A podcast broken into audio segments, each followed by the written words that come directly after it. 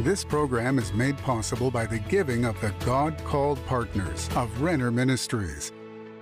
Hey, friend, this is Rick Renner, and today we're going to return to the service that I was preaching at Eagle Mountain International Church, where Pastors George and Terri Pearsons lead the church. But I want to give you a thought. In Mark chapter 5, Jesus was on his way to the other side of the sea, and on the other side of the sea was the country of the Gadarenes, where there were two demon possessed men that needed to be set free. And the devil had really used those two men to terrorize that entire region. The devil knew if Jesus reached the other side, not only would Jesus perform one of the greatest miracles he ever worked, but in doing that miracle, he would set those two men free, and the whole region that had been terrorized would also be set free. So the Bible tells us when Jesus was in the middle of the lake, in the middle of the night, headed to the other side, suddenly there arose a great storm of wind. And in Greek, the word suddenly means out of nowhere.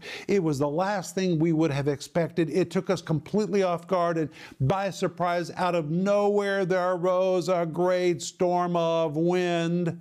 And it's interesting that wind is not something you can see, but you can feel the effects of it. And in fact, the word wind in Greek could be better translated turbulence. There was turbulence in the atmosphere. Well, think about it.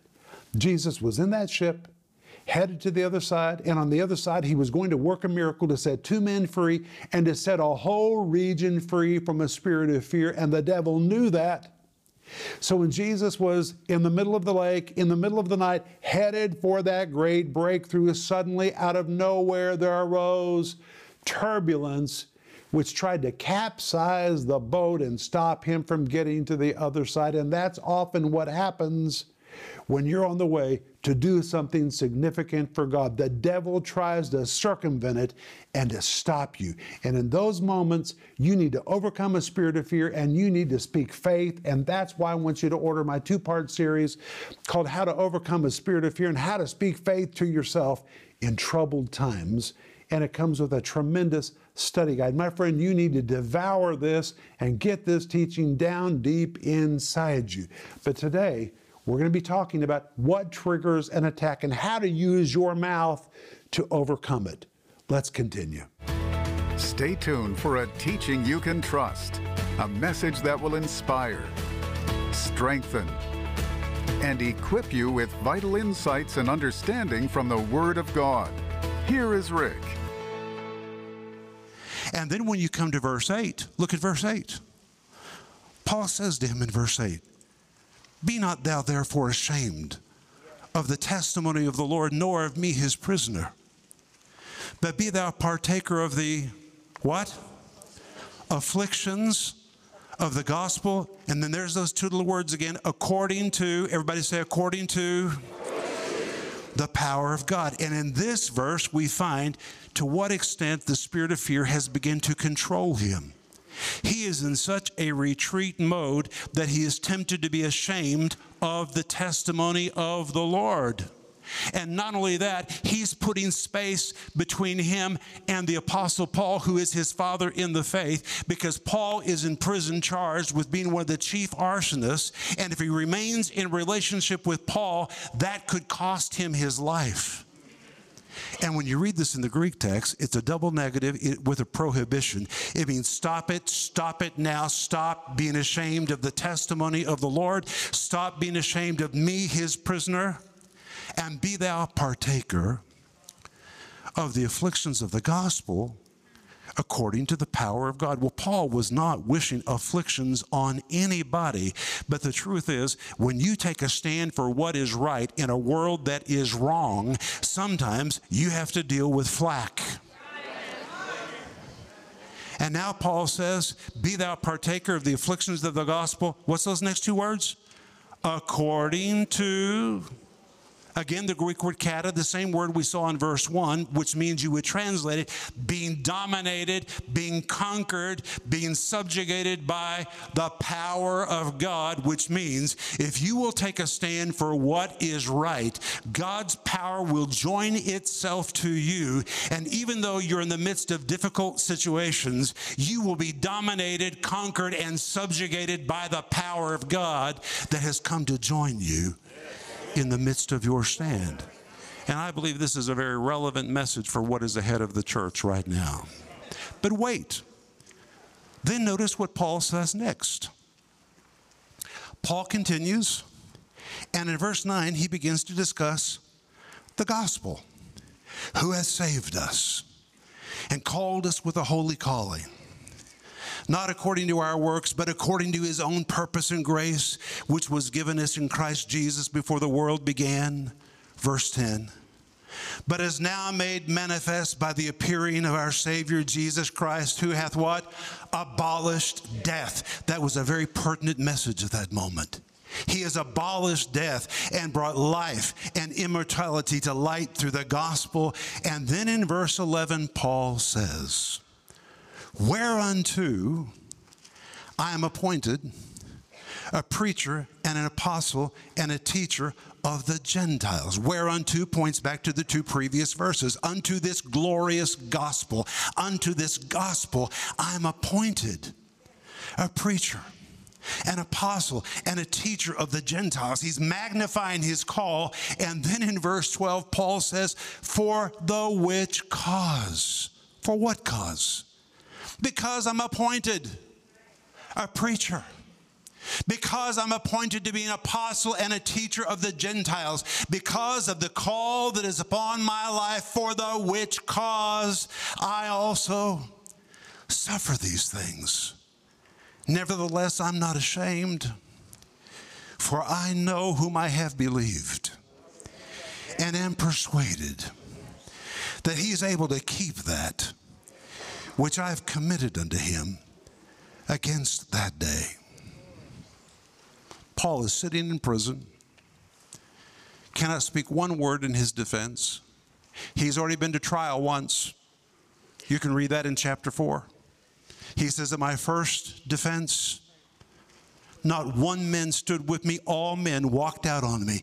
Then he adds, Hence, nevertheless, the Lord stepped forward in my defense and I was delivered from the mouth of the lion. So Paul himself has known a little rejection. In fact, if you read on in 2 Timothy chapter 1 verse 15, he says, "This thou knowest that all they which are in Asia have forsaken me." I don't even understand that verse. 90% of Paul's ministry took place where?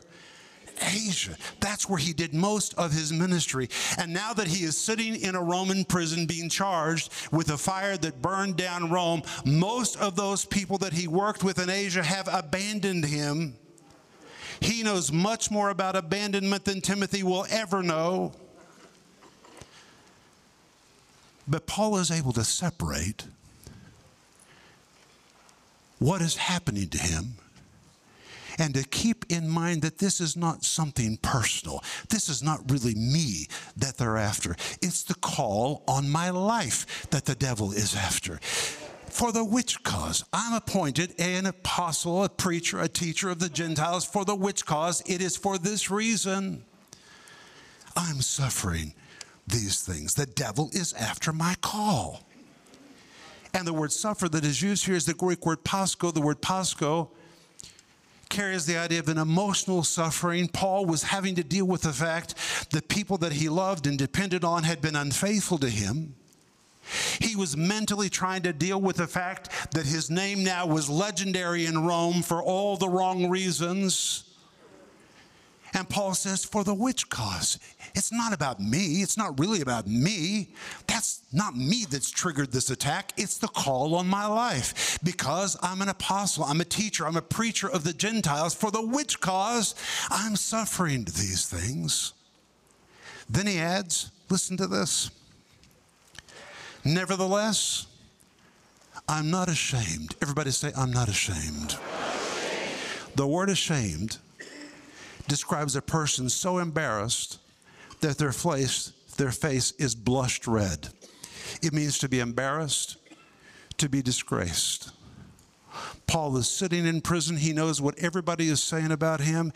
And my friends, this is why it is very important for you to know something about yourself.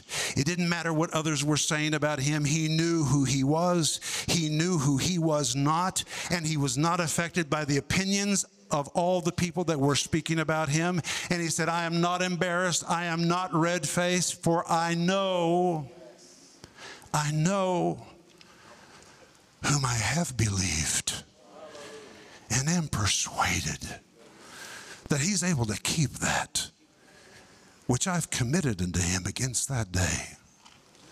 And when Paul says, For I know, it's the Greek word oida. It describes knowledge gained by personal experience. It was the equivalent of saying, I've had a lot of experience with Jesus, and one thing I've learned about him, for I know whom I have believed and am persuaded. Everybody say persuaded. persuaded. The word persuaded is the Greek word peitho.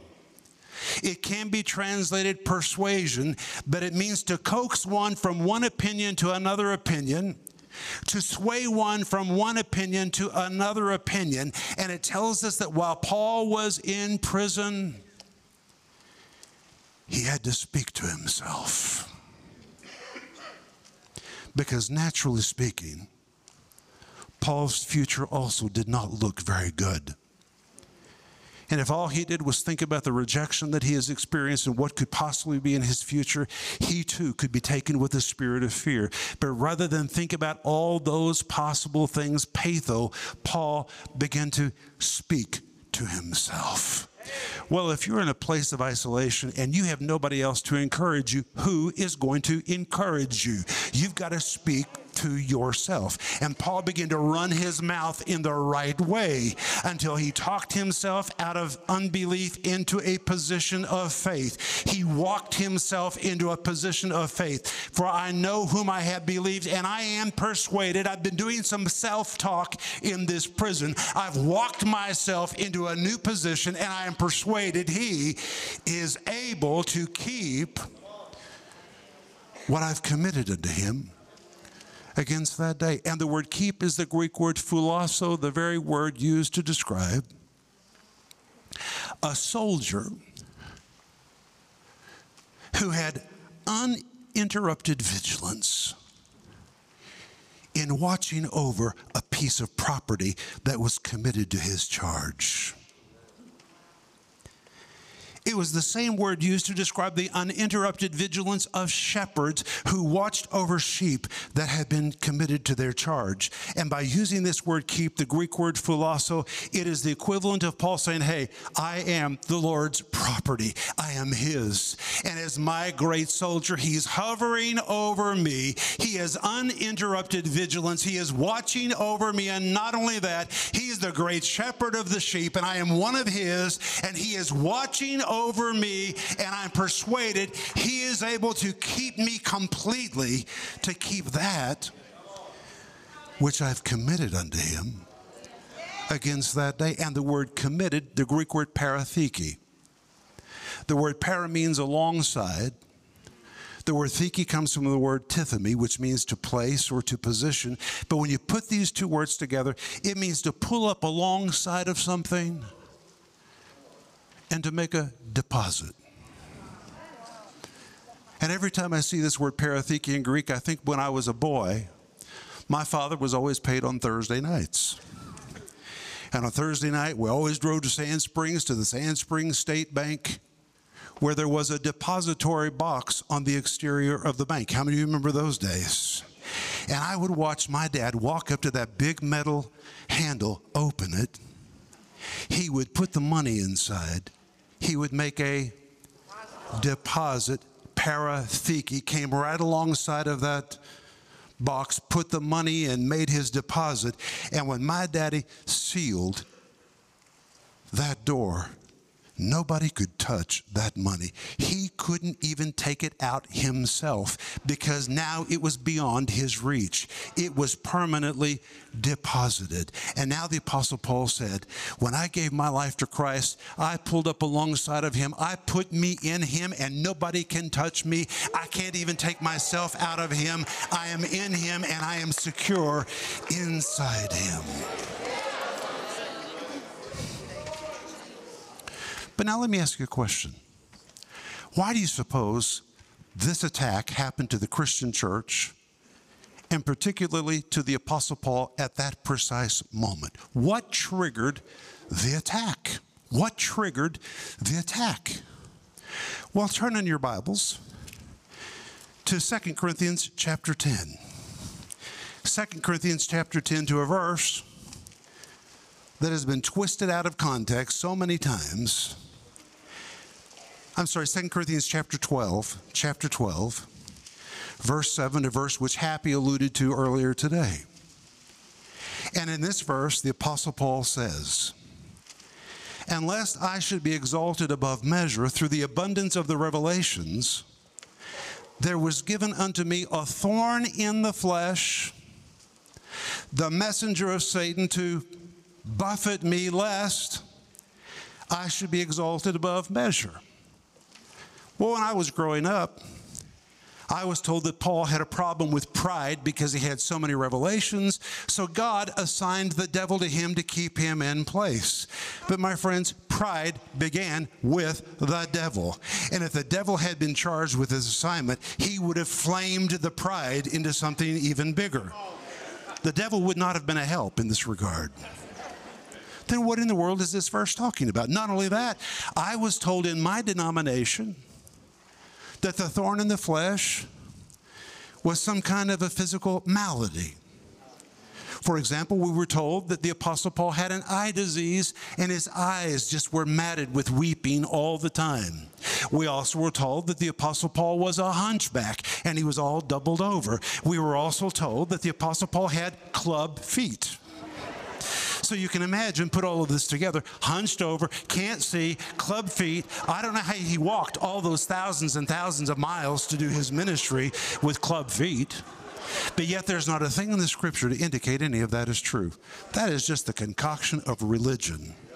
Then, what was the thorn in the flesh, and why was this messenger assigned to him? Well, let's look at it. Let's look at it. Are you ready for a revelation? First of all, he says, lest I should be exalted above measure. Hang on. It is the Greek word huperairo. I'm going to read to you from my notes. The word huper means over, above, and beyond.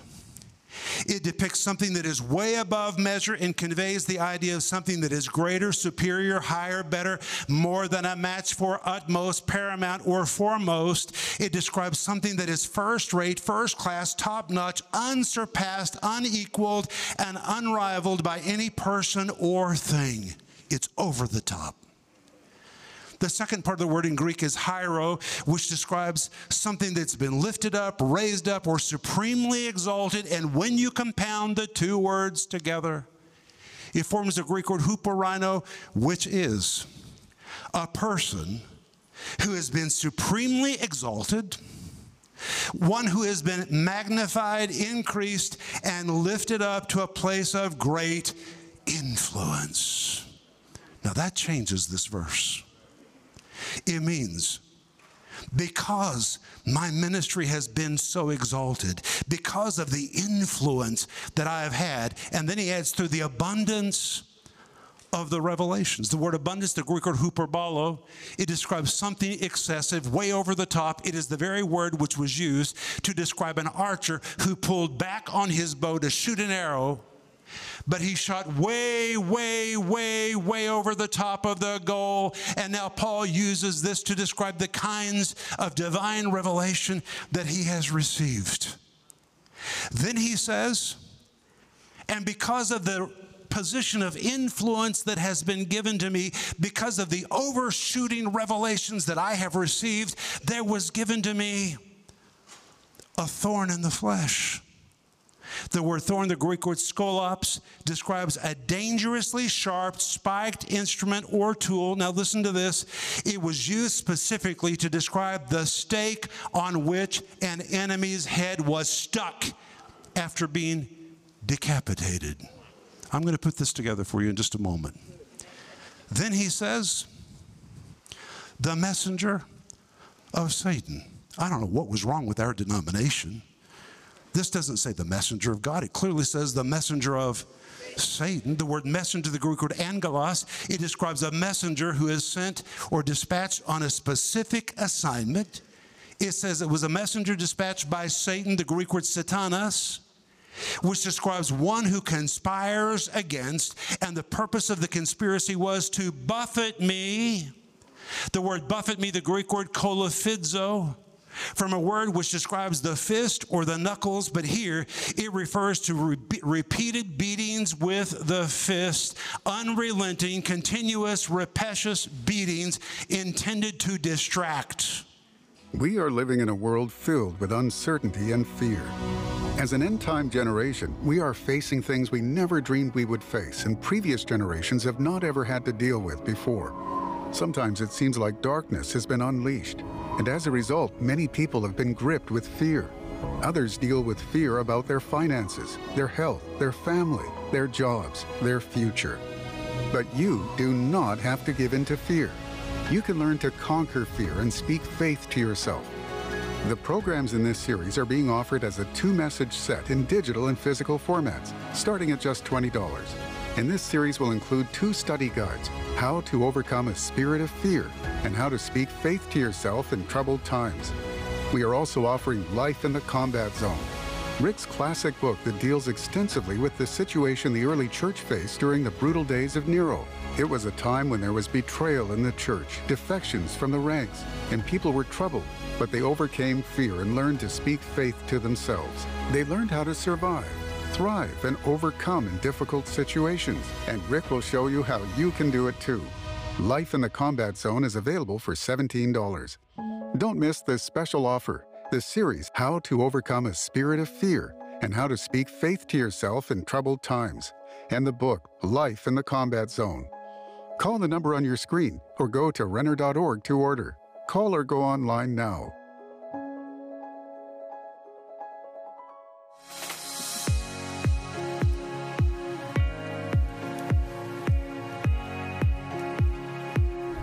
Hey friends, this is Rick Renner, and today I want to give you a report about what's happening in the construction of our new studio.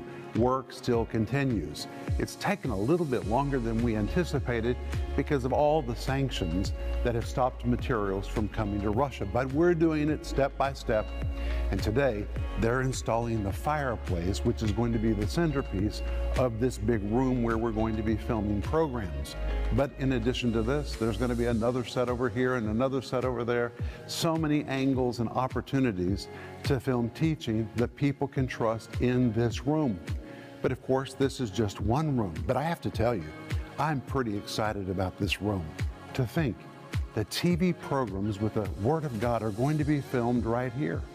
And when I look around this room, you can see this electrical grid, grid that's going to hold all the lights. It's on electrical pulleys, so it goes up, it goes down. It's just going to have everything we need to film the teaching of the Word of God. But hey, there's more than this. Let me show you. Well, I know you can't tell from what it looks like right now, but this really is going to be one of the smaller studios, and this is going to be Denise's studio because Denise is reaching women everywhere with her programming. And right from this spot, Denise is going to be sending her teaching to women all over the world. But hey, there's another set in addition to this one. This is our third studio in this new building. You may say, why do you need three studios? Because we're filming a lot of programs. Right now, we can only film one program at a time. We have to set it up, take it down, but this will enable us to do multiple things at one time. But on both floors of this building, there are multiple offices. In fact, there are 18 offices, and in all of these offices, people are going to be doing editing, writing, producing programs, working with our network.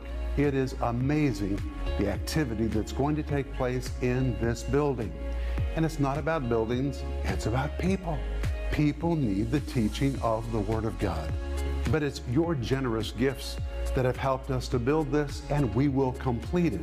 But right now, we're in phase three of our ministry, which is paying off our Tulsa ministry headquarters. We want to pay it off because the moment it's paid off, all of those funds will be released for us to broadcast the teaching of the Word of God around the world.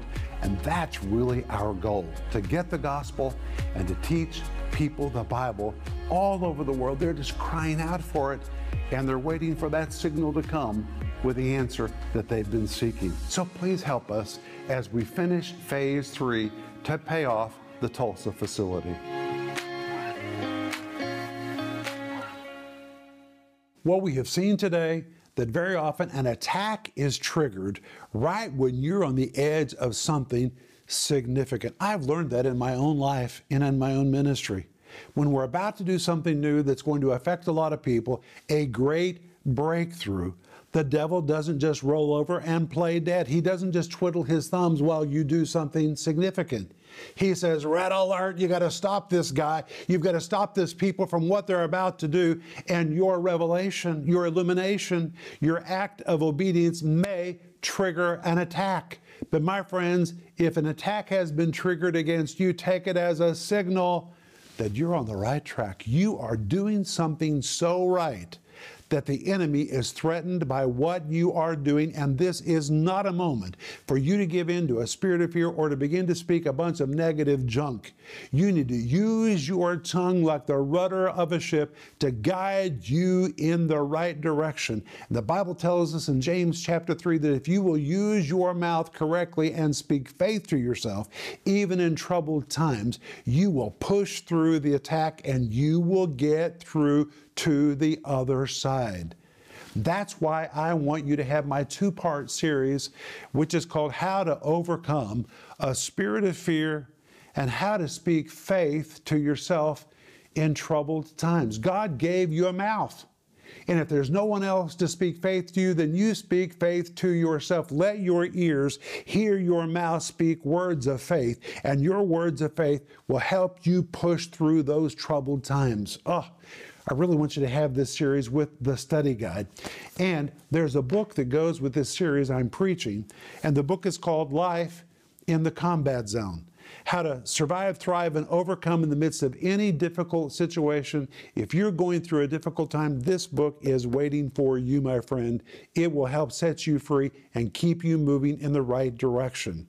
But hey, let us know how to pray for you. We believe in prayer. We're waiting to pray for you, so call us or send us your email. But wow, what a blessing that I could share this message with you. Remember, in this ministry, we're waiting to minister to you, so call us and let us know how to pray for you. Renner Ministries is proclaiming the gospel of Jesus Christ through every available media to the uttermost parts of the earth. Discover the many ways you can help us make a difference in lives around the world with the Word of God. We invite you to partner with us in teaching, strengthening, and rescuing lives for the glory of God.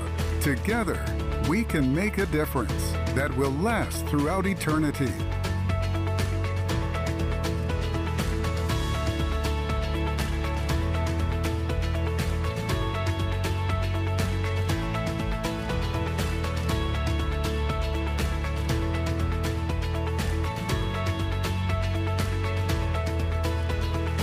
Program was made possible by the giving of the God called partners of Renner Ministries.